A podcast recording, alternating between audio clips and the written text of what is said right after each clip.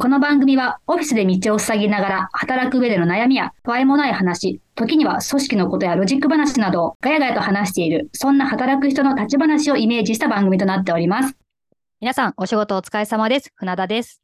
お仕事お疲れ様でございます。小島でございます。はい。では今回のテーマもお願いいたします。はい。あのー会社とかで多かれ少なかれいろいろこう、まあ、ルールだったりとか、まあ、はい決まり事とかってあると思うんですけど、あの、まあ、もちろんもうずっとその会社に,、に根付いてるような、こう定着してるルールとか決まり事とかだったらいいんですけど、はい。なんかやっぱこう、新たに新しくこう作るうん。もの、なかなかこう浸透させるのって難しくないですかっていう話なんですが、なんか今日めちゃくちゃお堅いですね。ちょっとたまにはね、こういう。はい。はい。なんかそういうのって、まあ、もともとのね、その実体験とかもあるんですけど、もう忍耐強くやんなきゃいけないとか、うん。なんかね、やっぱそういうのって、まあ、ちっちゃいこと、例えばお掃除のルールとか、まあ、そういうね、ん。いう基本的なことから、まあ、いろんな難しいもっとルールとかあるとは思うんですけど、まあ、小島さんももうコンサルずーっとやってるから、はい。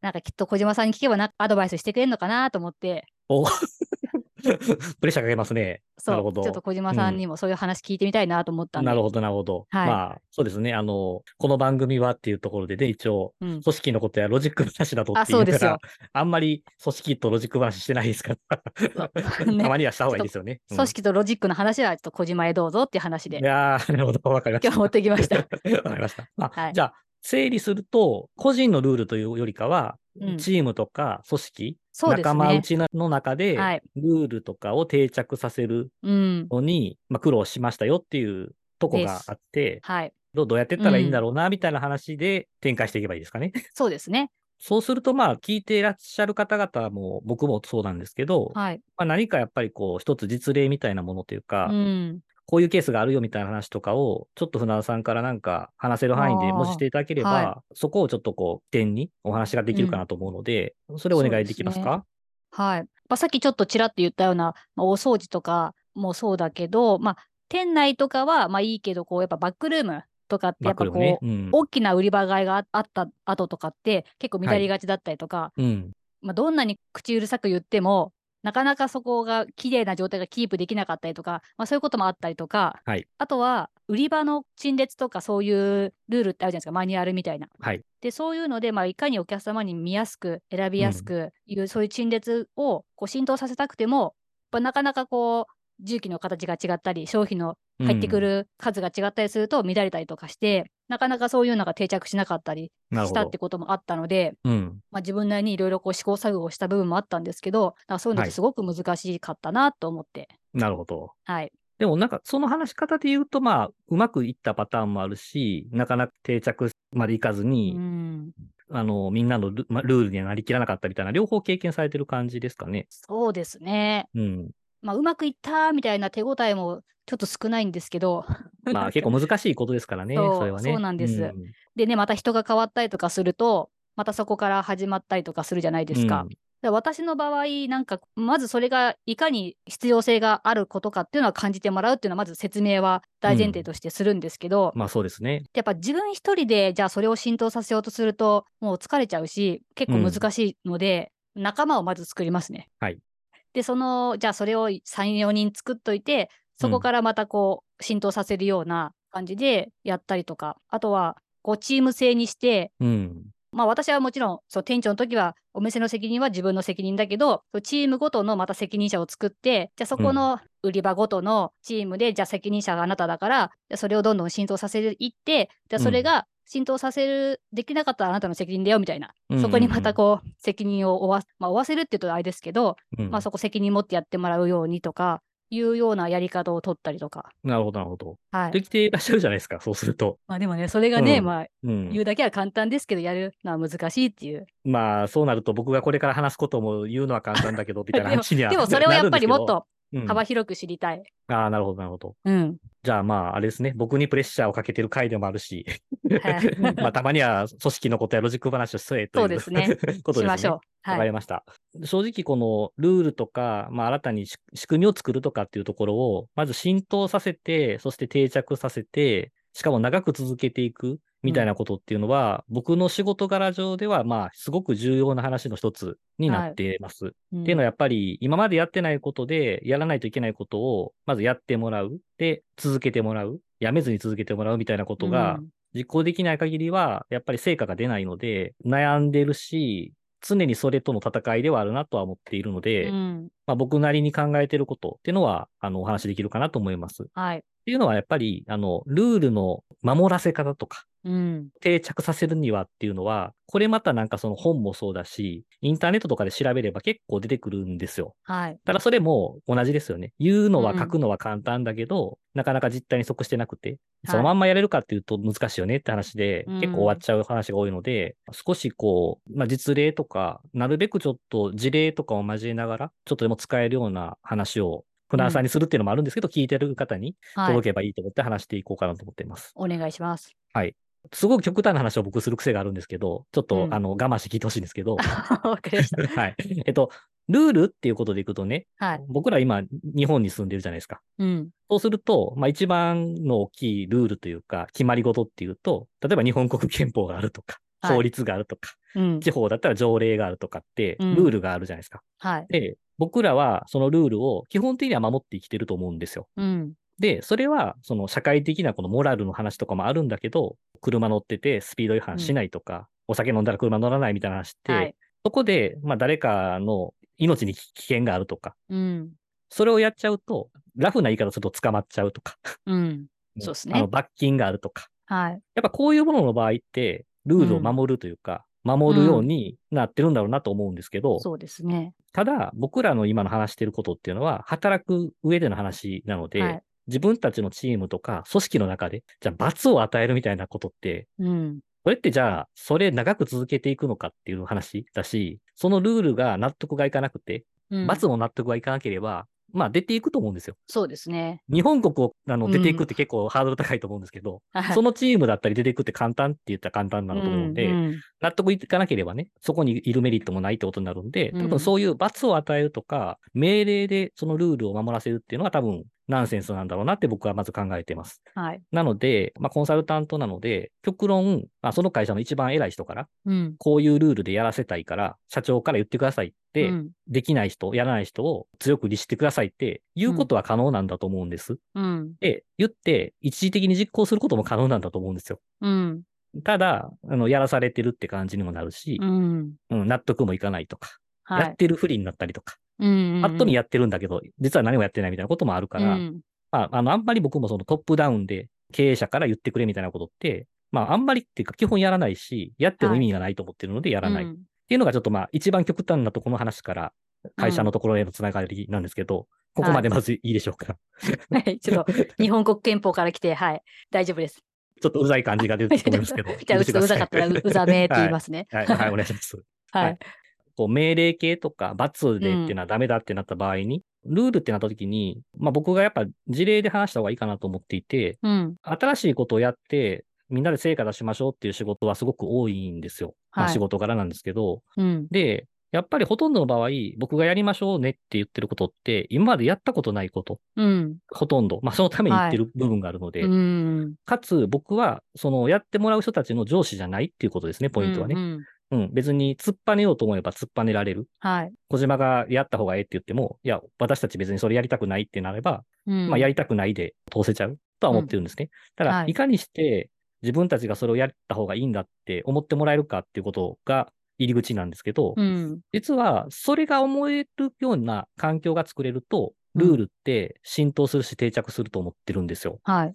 より具体的に言うとですね、うん。例えば、新しくこういう営業活動をして売り上げを作りましょう。今までやったことないやり方で売り上げを作りましょう。はい。とか、ここの小売店さんに商品売り込みに行きましょうみたいな、はい。法人の営業のイメージでもいいですし、うん。お店の商売でも、うん。今まで仕入れをしたことない、品揃えしたことない商品を展開しましょうでもいいんですけど、まず簡単な方だと、ちっちゃいお店をイメージしてもらって、はいどうしようかな。まあ、例えば八百屋さんみたいなイメージ、野菜は使ってますみたいなところに、果物を入れましょうみたいな。うん。野菜しか扱ってなくて果物やりましょうみたいな場合に、でも果物入れるってことは果物を仕入れに行かないといけないし、本当に売れるんですかみたいな話もあるし、あの、仕事が増えますよねっていうのが、まずイイメージとしては浮かぶことだと思うんですよ。はい。仕事が増える、忙しくなる、で、管理することも多くなる。まあちょっとめんどくさい感じだけど、確かにそれをやると、すごく引いた目で見たら、果物欲しがってる人がついでに買ってくれるかもしれないっっていうイメージだと思うんですね。まあ本来の八百屋さんって両方やってると思うんですけど、うんうん、で、僕が外から急に来て、あの、キャベツとかレタスだけ売るんじゃなくて、メロンとか売りましょうと、パイナップル売りましょうって言って、そうだそうだっていきなりなるかっていうと、うん、まあ、そうなるのは経営者の方。うん、あ、そこって確かにちょっと売れそうだとか、売り上げ上がりそうだって思うけど、はい。実際に手を動かす、足を使って稼ぐっていう人たちは、えーそれ本当にやる意味あんのかっていうことになると思うんですね。例えばじゃあ、明日から果物を売ることをルールとするって言っても無理だっていう。うん。まあ、それが多分、ルールが浸透しないとか定着しないの、うんうんうんうんまあ、例え話なんかなと思うんですね。はい。こっからなんですけど、これからは果物を売りましょうみたいな話になった場合に、なんで果物を売りたいかっていう話をする。多分それが多分さっきの船田さんの、それがはいなぜ必要なのかって話をするだと思うんですけど、はい。まずここで簡単に、あの、もし賛同してもらえたら、確かに確かに、私、キャベツとついでに、まあパイナップルとかスイカとか買えたらいい店だと思いますって言ってくれたら、もうそれがもうルールになっていくし、これからその後に、あの、参加される方も一緒になって、もうそういうもんだと思って入ってくるから、うん。もうそれはルールになっていくし、定着するんだけど、まずそう思ってもらえなかったパターンの方がやっぱ多いんだろうと思うんですよ。うんいや、私たち果物売りたくないですと、大変だしと。うんうんそこからの話がやっぱり難しいから、ルールって浸透しない。今までやってることを、プラスアルファでやるか、今までやってたことを変えないといけないから、難しくなるってことだと思うんですね。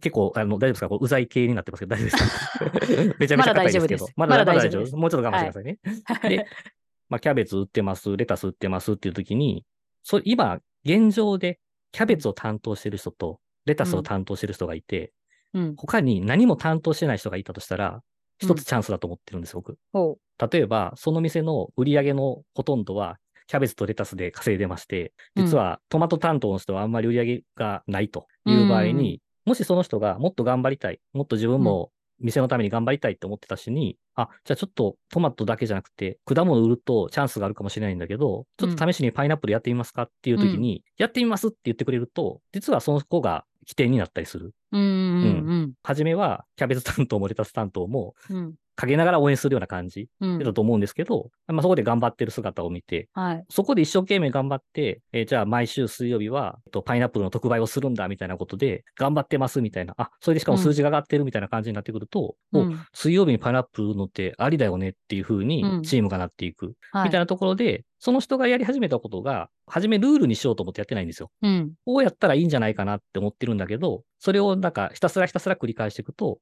あ、水曜日にはそうやって売っていくのがいいよねっていう風にみんながそう思ってきて、うん。で、それをもう言葉っていうか文章にすることかなと思っていてですね。うん。そうすると、毎週水曜日は何とかを売る。毎週月曜日はこうするみたいなことで、みんなの中で流れができてくると思うんですよ。はい。ルールを作るっていうと重く感じると思うんですけど、うん。こういう流れで仕事しませんかっていうと、結構聞いてくれるなって僕思っていて、うん。うん、月曜日こんな流れで、火曜日こんな流れで。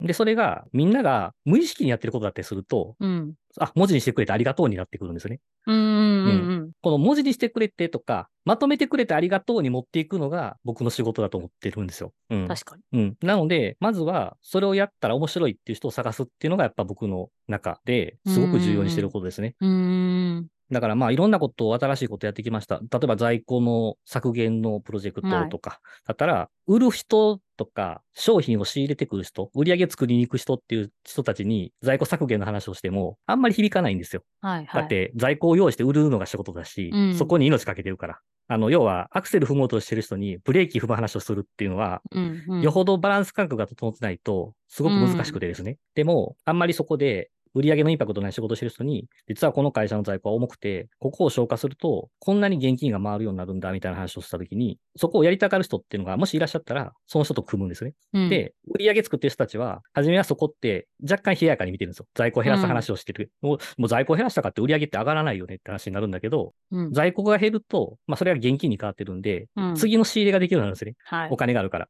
あの、こんなに在庫を減らしたんで、お金が、うんもうか、あの、現金が手元にありますと。うん。チャレンジできるようになりましたよと。新たなことやれますよって言うと、うん。売る方の人たちがうん。喜んで食いついてくるんですよ。うん。あ、在庫を減らすことってすごい大事だねって話になって、じゃあ俺たちが攻めていけるのは、ここで在庫を削減する人がいるからだって話になってきて、うん売る人たちも在庫削減のことを、あ確かにこれは発注はここまでにしようとか、1ヶ月間全く売れないんだったら、早く現金に変えようみたいなことをルールにしようみたいなことで、ルールになっていくみたいな感じで、なんかその一人を見つけつつ、その人がやってることが違う角度で、さっきみたいな在庫削減することが売る人たちに対してメリットになるように持っていくと、まあ勝手に文字にはなってないんだけど文化になって、うん。そしてルールになって、うん。で、で、それでうまく組織が回ってるところに、新たに入ってきた人がいると、あ、うんそうやってうまく回ってる会社なんだ、うん仕組みなんだになるから、実は定着っていうのは、新たな人が参加してきた時に初めて定着するもんだと思ってて、うん。既存のメンバーでやってる時って、定着って言い方じゃなくて、うん。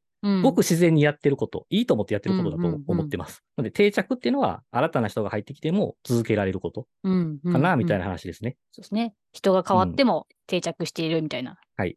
まあ今の話すごく、まあ私もそういう氷にいたから、うん確かにとかいろいろ思ったんですけど、うん。そのさっき冒頭に言ったような、うん。まあ例えばそういうチームレベル、店舗レベルうん。というか、そういうところでのなんか浸透の仕方と今小島さんが説明してくれたのを、なんか今ちょっと一生懸命頭の中でこう、そっちのパターンで自分が今例に出した実例出したうん。ので置き換えようとしたんですけどちょっとなんか置き換えうまく置き換えられなかったんですけどそこもなんかちょっとうん。置き換えてもらっていいですかコンサル？どっち、えっと、どっちの話します？あの、さっきの売り場、まあ、あいわゆる VMD とかそっち？うん、そっち系。じゃあ、売り場の陳列の仕方とか、び商品の並べ方とかをはい。マニュアル化するっていう話に置き換えて、てか、それの、それのパターンで話してればいいですね。はい。これは、売り場の並べ方を変えましょうみたいなことって、小売業だと、まあ、ある一定のタイミングでどこでも起きる話だとまず思っていて、それって、入り口的にその話がもし聞こえてきた場合、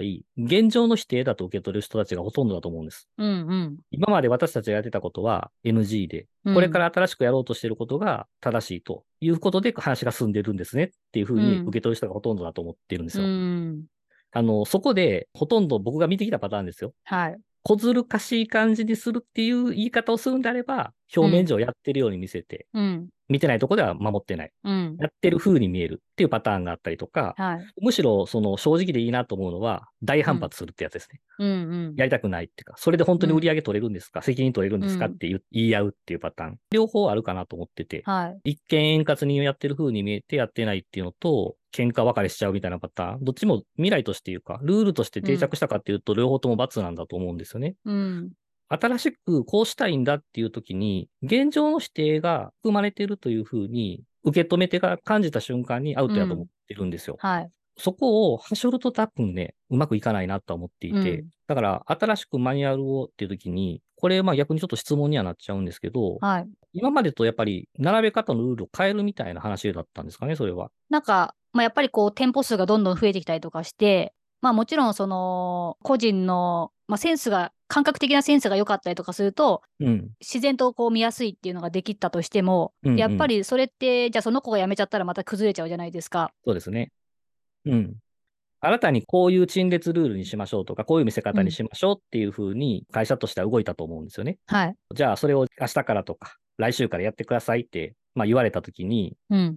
実際そこで反発とかがあったりとかするんかなと思うわけです。ああ。反発はなかったんです。なんかそこまでこう、今までやってきたことを全部グーって変えるわけでは、なんかそれぐらいのものではなかったので、ある程度の積み重ねてきたこうベースはあったんで、ででもそこをやっぱ人によって少しやり方が違ったりとか、これから新しい人が入ってきても、ぱり同じようにできるようにっていうので作られたものなんですけど、うん。なんか反発はなかったけど、やっぱりみんなどうしてもこう癖でとか、うん。やっぱ個人的な感覚でっていうのがあるじゃないですか。そうですね。そこで、じゃあ棚のこう、セッティングの仕方とかも含めて、やっぱ基本があって、応用があってもいいけど、それなくしてやっちゃうとどんどん崩れてきちゃうので、応用応用だけだと。まずはこう、基本を身につけようっていうところから始まったんですけど、うん、あの、大きくあんまり変えるつもりがなかったっていうことだと思うんですけど、うん、みんなが新たに生まれたルールの中で、どうなんですか？ね納得いかなかったとか、ど、どっかで自分のやり方の方が正しいとかっていうのが、思ってる人とかっていなかったんですか？それ。あまあ、そういうふうな、分かりやすく反発はなかったですけど、うんうん。もしかしたらね、思ってる子子もいたかもしれないですけどね。うん。でもあんまそっちケースはあんまなさそうってことか。うん、あんまり反発系はなかったかな。うん。うん逆に、こういうルールでやりましょうっていうことに、ガチガチ感がなくて、ある程度、え遠慮の塊みたいなマニュアル作ることもあるんですよ。一般的にはこうですみたいな、解説書みたいな。解説書でしかなくて、ルールになってなくて、うん。こう、すごく委ねられてる感じになってるような書面の見え方とか説明をしちゃって、っていうパターンもあるんですよ。そういうわけでもないですか？うんうんうん一応、陳列の基本みたいな感じで出してるバージョンもありました。うんうんうん陳列の基本とはこうじゃ、みたいな。そこに対して、だからあれですよね。陳列の基本はこうなんだけど、で、まあ、罰を与えない場合、それを守ってない、まあ、それを守ってないからって罰があるわけじゃないし、それをやっちゃったらダメだっていうのは、さっきも言ったと思うんですけど、はい。それの方がいいと思ってて、あ、これこそ私が望んでたものなんだって思ってたら、明日からっていうか、もうその瞬間からやると思うんですよ。うん。あ、そうした方が確かに見やすくて、手に取りやすい、選びやすくて買いやすい売り場になるねって、納得っていうか、腹落ちしてないんやと思うんですよね。だから自分のものにならなかったんだと思うんですよね。うんうんううんん。多分反発をしてないっていうか、その、あんまり戦いになってないっていうんであると、別にそれやったかって別に何か変わることってあるんですかっていうような感じがあるんかもしれませんね。そうなると。うん。うねん。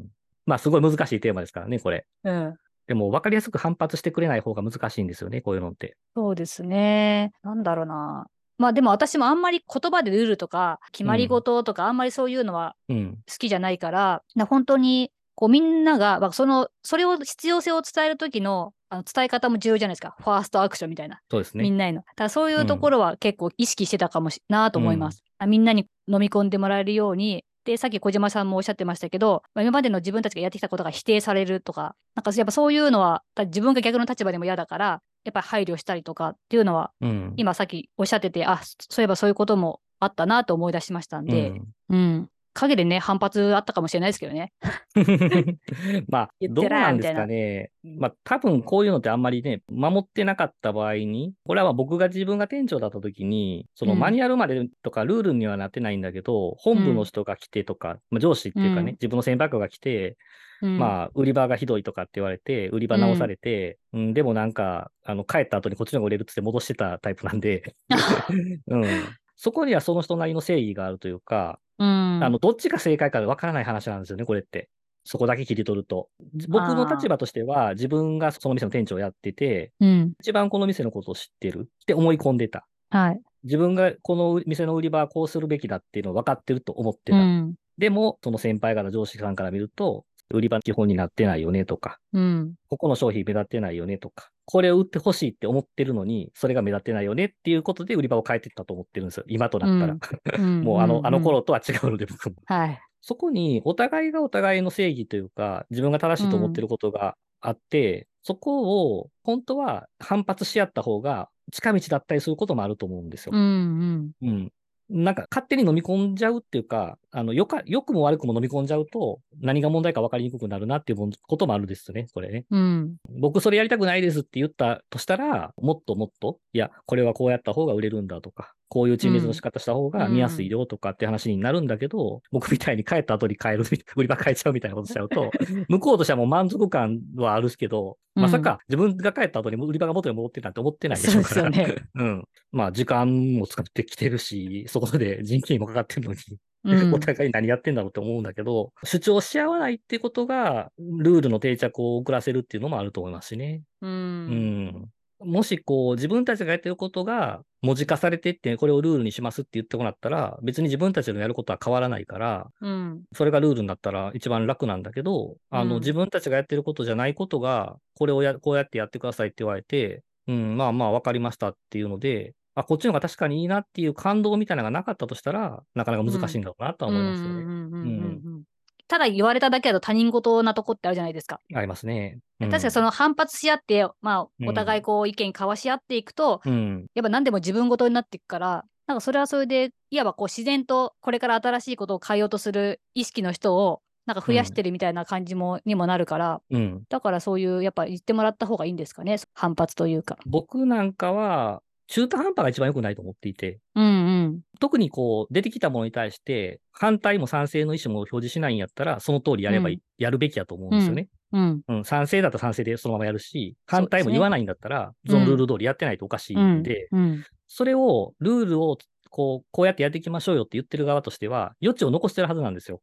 うん。この通りやりたいと思うんだけどって。うん。こういうルールでやりたいと思うんだけど、どう思いますかって。うん。実はこのタイミングで意見を言うチャンスがあるんだけど、そこをサボる側がいるとすると、うん。実はそのルールを作った側としても全然浸透しないし、受け止めた側もやらないって話。これが多分このルールを作った側の目線。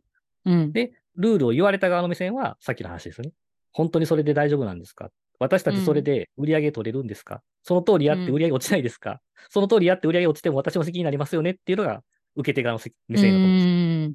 受け手側の方と考えることっていうのはそんなイメージになるんだけれども、はい。じゃあ、僕みたいにこっそり帰った後に帰る。要は自分の責任で売れなかったら諦めもつくんだけど、うん。本当はね。でも、言い訳じゃ通用しないってなったら、うん。こっそり自分の責任としてやるしかないって思って勝手にやるっていうことになるんだけど、本来僕がそこで取るべきことは、本当にそれで売り上げ取れるんですか？わ僕はこっちの方がいいと思うんですけどっていうことを言うことやったと思ってて。うん。うん。うん、だから、もし遠慮し合ってるような感じの空気感があったかなかったかわかんないっていうか、見えにくいもんだと思うんだけど、はい。あまりそこで意見がバチバチにぶつかり合ってなかったんだとしたら、ルールというか、そこが定着するのには、ちょっと遠回りなところを通ってたかもしれないですね。うん。うん。うん。うんそうです素直にね。受け止めてたとしたらですね。うん。うん。素直に受け止めてました。うん。でしょう。だからそこがね、難しいですよね。うん。話あっちゃこっちゃ行くんですけど、はい。今度逆にですね、うん。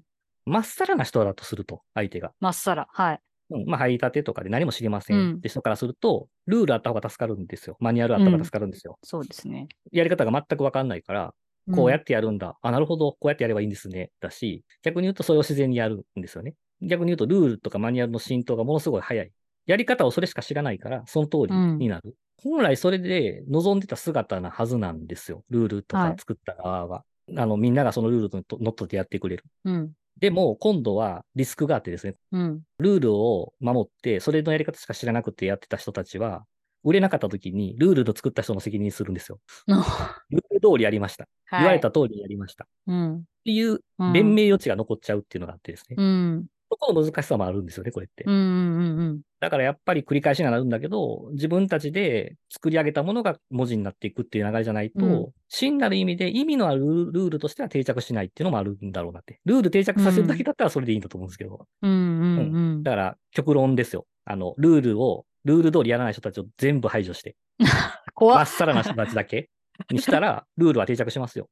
うん。うんでもそれって意味あるんですかっていうことになるとう思うので、ん。うん成果が本当に出るんですかってことになると思うんで。うん。だから、ルールを作り上げる過程はすごく大事ですよね。そうですね。出来上がったものを出すっていうのは結構ね、出来上がったものを変えると今更変えれませんって話になるから、結構。うん。せっかくもうこれ、文字化したし、図解化したんだけど、また作り直すなんてちょっと間に合いませんわ、みたいな話になるから。うん。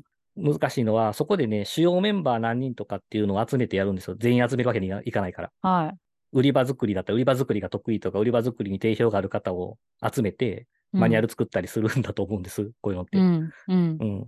そこに呼ばれてない人たちとの戦いがちゃんと起きてればいいんですけど、はい。こういう場合に起きないってイメージがあるかな。うん。うんなんか、あの人たちはこうやってやってるわ、みたいな。うん でも私はこうやってやるべきやと思ってるみたいな。うんでも言っても一緒やしな、みたいな。これがね、もうどんな会社でもね、どんな規模でもね、よく見かけるかな。それは数々を見てきた小島さんだから、すごく説得力がありますけどう。ん。なんか多いっすよ、やっぱり。まあ自分もその当事者だったしね。うん。上司帰った後に売り場元に戻すっていう最悪じゃん。こんな、こんな部下最悪でしょ、だって。まあ、でも、やっぱね、現場で、やっぱ実際にこう、売れてるのを、どういうのが売れてるとかっていうのをすごく体感してるじゃないですか。うん。やっぱね、だから、やっぱいや納得できないことはなかなか表現しづらいですよね、言われたとしても。そうなんですよ。そういうのありました、ありました。うん。なんか、ちょっと、いろいろ話しすぎて、ちょっと何がどうなんだか分かんなくなってきました。もう分かんなくていいですよ、などこれも。分かんなくていい。うん。あの、結構やっぱこうテーマがやっぱめちゃくちゃ難しいってことですよ、これ。ね うん。浸透ささせるね、内容も、やっぱすごい大掛かりなことだったりとか、なんか本当にね、さっき私が最初に言ったような掃除の仕方とかも含めて、本当うん。大小いろいろあると思うんで、なんですかね、まあねこうまとめるのがうん難しいですけど、共通して言えることってあるんですかねこういう浸透の仕方で。うん。まあ、僕はもう何度も繰り返し言っちゃってる、まあ、言うのは簡単、やるのは難しいってことになりますけど、自分たちがいいと思ってやってることが、文字化されてるルール。うんだ全員が当事者ってことですよね。うん。何か新しいものを持ってきて、ルールを作りました、これをやってくださいっていうのを浸透させるっていう難しさっていうのは、多分対話しかないんだと思いますよ。やっぱり。うんうんうんうんあそうですね。そこの難しさっていう確か、で、対話が成立しないってなると、まあ、影でとかルールが定着せずになくなっていくってことにもなるし、うん。まあ、あの、冒頭話した極論になって罰則になっちゃうっていう。うん。ルールを守らせたいだけが目的になるとね。ね。いや、でも本当そうですね。別にうん何か機械にやらせるわけではないんだから、うん。その、もっと会話と対話は絶対に必要ですよね。そこの数がうんやっぱり多いとか、量が多いければ多いほど、それさっき船田さんがおっしゃってたんですけど、自分ごと。はい。自分ごとなものは定着しやすい。うんしうん自分ごとを誰かと共通で持ってる場合っていうのは定着しやすさがもっと上がる。うん。自分だけで思ってることよりも仲間がいて同じことをうん思ってれば、なんだろう、自分が一人でやってることよりもみんなでやってることがルールになった方が守り続けようと思うと思うんですよ。確かに。うんあの、思い出しました。定着しやすかったのは、あ例えばお客様から何かクレームをいただいて、で、じゃあ、このやり方だと、じゃあうんそういうミスが起こるから、じゃあこういう風なのに変えましょうっていう、いう風に新しくできたルールとかはうん、すごく定着しやすかったです。だからやっぱそういうね、そう、お客様に直結する誰かに迷惑がかかる。うん。で、まあ、クレームはやっぱ受けたくないじゃないですか。うん できれば。うんそうですだからみんなね、う自分がクレーム受けたら、もちろん嫌だし、お客様にも不快な思いさせるからっていうので、そういうの定着しやすかったんだろうなとは思うんですけど。まあ、おっしゃる通りでそういうことだと思いますね。うん。結構ね、このルール論っていうか仕組み化論みたいなところっていうのは、まあ、まとめになるかわかんないんですけど、はい。割と強引な話が多いなってやっぱ思ってるんですうよ。ん。ルールを定着させるって時に、やっぱトップダウンでとかって話とか、うん。あの、しつこく言い続けるしかないとかっていう。うん。まあ、それは一理あると思ってるんですよ。言い続けないとやっぱ定着しないっていうのも本当だと思うんですけど、言い続けるっていうことに、言い合い続けるっていう風になってれば、定着するんだけど、一方的に言い続けるだと、聞いたふりする人って結構い世の中いっぱいいるので、はい。うん、右から左に抜けていくっていうのは、うん割とそのスキルってみんな持ってるんだと思うんですうですねスルーする力。うん。だからね、やっぱりちゃんと言い合えるうんかどうかだと思うし、本当にね、性善説ですごくね、いいケースだけで言うとね、みんなで頑張ろうよみたいな感じにチームがなってりゃ、別にルールなんかいらんと思ってるんですけど、うん。うんあ、の、文字になってなくても、例えば、お客様と目が合ったら挨拶しましょうとか、はい。別にそんな文字にする必要あるみたいな風に思えるチームもあるし、うん。なんかそういうルール作っとかないと挨拶しない人がいるとか、そんな世界だと思ってるんですよ、僕。いや、それはね、なんかルールにせずとも、うん。あの、接客をやってるものとしては、うん自然とできる方が理想ですけどね。そう。でも、でも確かにそういうふうに文字にしないとできないっていう環境もありました。これはだからね、そそこでね、あの、すごくやっぱこれぐらい単位がちっちゃい話の方がわかかりやすいですよね、やっぱね。うん。あの、っていうのは、例えばその、じゃあ、店長がいるときは、はい。あの、ああ。挨拶、挨拶するけど、はい。店長休みだったらしてませんみたいな。うん。うん。まあ、わかんないですよね。見えないし、そんな。そうですね。でも、多分正論はお客様でしょと。うん。目があったら挨拶するので当たり前ですよねっていうのが、このルールを作った側の意見だと思うんですよ。はい。うん。で、小売りで働くんだったら当たり前じゃないと、お客様があってでしょうんっていう話だと思うんだけど、いや、私は、あの、それよりも大事なことがある。売り場を作る方が大事だとか、掃除する方が大事だと。まあ、あとは、目があって挨拶しても、うん。プイッとされたとか、うん嫌な思いをしたことがあるとか、はいはい。っていうのが自分の正義になってる人がいた場合に、はいはいって言ってやってない方かもしれないし、結構正論をぶつけてもっていう話になってた時に、やっぱり、いや、その話がね、聞聞き出せれば全然違うと思うんですよ。いやうん昔そうやって挨拶したことがあるんだけど、プイッとされて、結構僕傷つき、傷ついたんですみたいな話があって、はえ、それって笑顔だったのかとか、うん。そういうこともあるよっていう話だし、うん、私なんて10人中9人にそうされて、挨拶して無視されてたけど、って、それも普通だよね、みたいな話とかになったら、あ、なるほどね、みたいな話になってきて、うんちょっとじゃあ次からやってみましょうかね、みたいな話になったら、なんか別にそれを文字化しなくても、ルールとしてこう、バックヤードに貼り、それを 張り紙をしてなくても、やると思うんですよね。で、それもやっぱその対話の中からそういうふうに出てくるわけですもんね。そう。だからそこがね、やっぱり、引き出せるか、話してくれるかっていうのもまた難しさだと思うので、うん。ルールの定着っていうことだけをタイトルに話すと、やっぱりそういう話ってなかなか出てこないんだと思うんですうよ。んうん。ルールの作り方の話ばっかりとか、わかりやすくはい作ろうとか、目次をしっかりとか、図解しましょうとか、うん。あの、わかりやすいところに掲示しましょうとかね。はいはいはい。うん。だからね、そっち論だけで攻めていくとしんどいっていうのは、やっぱりあるっていううんだからこんなこと言うコンサルタントはあんまおらんと思います。そっか、みんなこう、なんですか、トップダウンとかが多いんですか？いや、あのーそういうことを全部分かった上で、うん最短距離進める人たちが多いってことですかね。うん僕が見てなるすごいなと思ってる人たちは。うん。うん、そんな話をわざわざしないってことですね。うんうんで、多数派ロジックに乗っていくっていうか、うん。はい。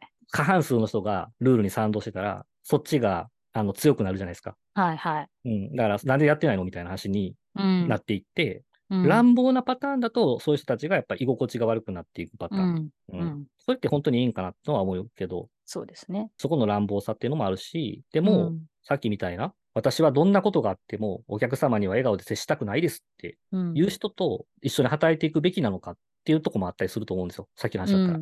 うん。うん。だからそれはもしかしたら私たちと一緒に働いていくのはしんどいのかもねっていう世界もあるんだと思うんですよ。う。うんん。やっぱそこでやっぱ笑顔でいてほしいんだけど、そこが本当にどうしても嫌だと言うんだったら、ちょっとやっぱ一緒にやるのはしんどいかもねって。うん。でも、やってほしいんだけど、できない理由って教えてくれないかっていう話ができれば、うん、どうなるのかなっていうところですかね。だから割とそういうのを乱暴に言うと、仲間をいっぱい作って、うん。過半数の支持者がいれば、それが浸透して定着しますみたいな言い方になるんですよ。うん。うん。うん。言葉で言うとね。やっぱね、なんかでもそういう同じ志を持った人を増やすとかっていうのはうん。絶対に必要じゃないですか。うん。ね。だから、結局、うん対話ってことですか？そうそうそう。そういうことですよ。だってね、はいあの、初め一人でやるんだったらね、まず一人目の仲間を作るには、その人と話さないとできないですからね。うん。うんうん。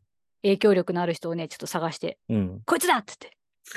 そうです、そうです。影響力の話と、僕の中ではくすぶってる人探しをするんですけど、めちゃくちちゃ頑張ろうと思ってるんだけど、チうんャンスがないっていうか、今チャンスがない人とか、そういう人っていうのはエネルギーを持て余しているので、ゃ。うん。うん、なるほど。その人っていうのはやっぱ話をすると結構燃えてくれるから、う。うんん、あの、これはもう本当テクニカルな話にねちょっとな聞こえると思うんですけど、でももったいないじゃないですか。やる気あるのに、ねチャンスが与えられてない人がいるんだとしたら。うん。うん。まあなんかそういう系の話は結構僕言うし書くんですけど、うん。ノートとかにもね書くんですけど、うん。そういう人を探すっていうのはやっぱりコンサルタントとしてはテクニカルな話なんだに聞こえると思うし、テクニカルなんだと思うんですけど、やってるはいます。ううんん。だってまあ僕だって自分の協力者いないと本当に何も進まないですから。そうですよね。全員か本ら反発されたらね、もう どうしようもないですからね、本当に。当 コンサルだから自分の会社じゃ、社内じゃないですもんね。こう、はいみんなこう、外部の人に向けてですもんね。うん。いやなかなか大変ですよね。あの、極論僕がめちゃくちゃ権威があってね、例えば、うん。大企業で、なんだろう、100億円の売り上げを作ってきました、すごい人ですみたいなことだったとしても、仮に、はい。私たちとはちょっと違いますってなったら、うん。け権威だけでもいけないパターンもあると思うし、うんうちでは当てはまんないじゃないのとか。そうですうね。ん。だから大先生だからいいかっていうと、またそれも違うんだろうと思うし、うん。まあ、やりやすいっていうか、一回やってみましょうかねって言ってもらいやすいとは思うんですけどね。うん。あなたが言うんだったら一度チャレンジしてみましょうかって。はい。そ、そこのスピード感はあると思いますけど、うんうんううん。ん。なんかでも間違ったやり方で、ああ、全然当てはまらなかったって言われても困るだろうしね。そうですね。ちょっとね、その、ルール浸透とか定着っていう言葉の難しさもあって、うん。どの単位で話すんだとかもあるし、多分 VMD とか店舗の運営とかって絞り込んだ方が、より具体的な話はできると思うんですけど、はい。船田さんも言っていただいたように、基本的には対話だし、まあ僕はそのうん言い合ってほしいっていう言い方をするんですけど、はい。自分が思ってること言い合いなさいよって言うんですけど、そこをやっていくことは全てにおいて共通している何かをルールとして定着させるためのやり方やと思っているので、うん。うん。なんちゃって対話とか、なんちゃってたいわ。対話してる風な、あ、それですね。は。ないまさしく納得してますよみたいな顔してうんやってないみたいなパターンであったりとか、ううん、ん。聞いてるふりしてるけど何も覚えてないと。うん。なんかそういうことで押し付けていって、ああ、全然ルール守ってくれないから罰をつけるかって話になってきた時に崩壊すると思うので、だから、だから僕冒頭ね、極端な話で罰を与えるっていう話をさせてもらったんですけど、はい。うん、そこがあの共通項かなというところで、ちょっとこれはもう僕はまとめきれてないので、責任持ってノートにまとめますので、ちょっと一あ一旦時間を置いて、はい、もやもやされた方がたくさんいらっしゃるとすれば、ちょっとノートで反省会ということでちょっと整理しておきますので、許してください。ね、でも本当、まあね、対話やっぱり基本的に人同士だから対話は必要だけど、うんまあ、またね、ちょっとまた新たな問題として、その対話もね、結構にうん体力使うことだと思うんで、まあお互い。い。ね。うん、でもやっぱり、でも絶対それは必要なことだとは、すごく共感します。あの、整理しておきますので、ちょっとはいリベンジさせてください。ちょっと私もなんかもう頭がもうまとまんなくなってきました。はい。じゃあ、あの、今日は、はい。対話だよ、対話っていう。とりあはいえずここで言えるのは対話。そうですね。はい。はいじゃあ、以上で締めたいと思います。はい。はい。では、ここまでお聞きいただきましてありがとうございました。ありがとうございました。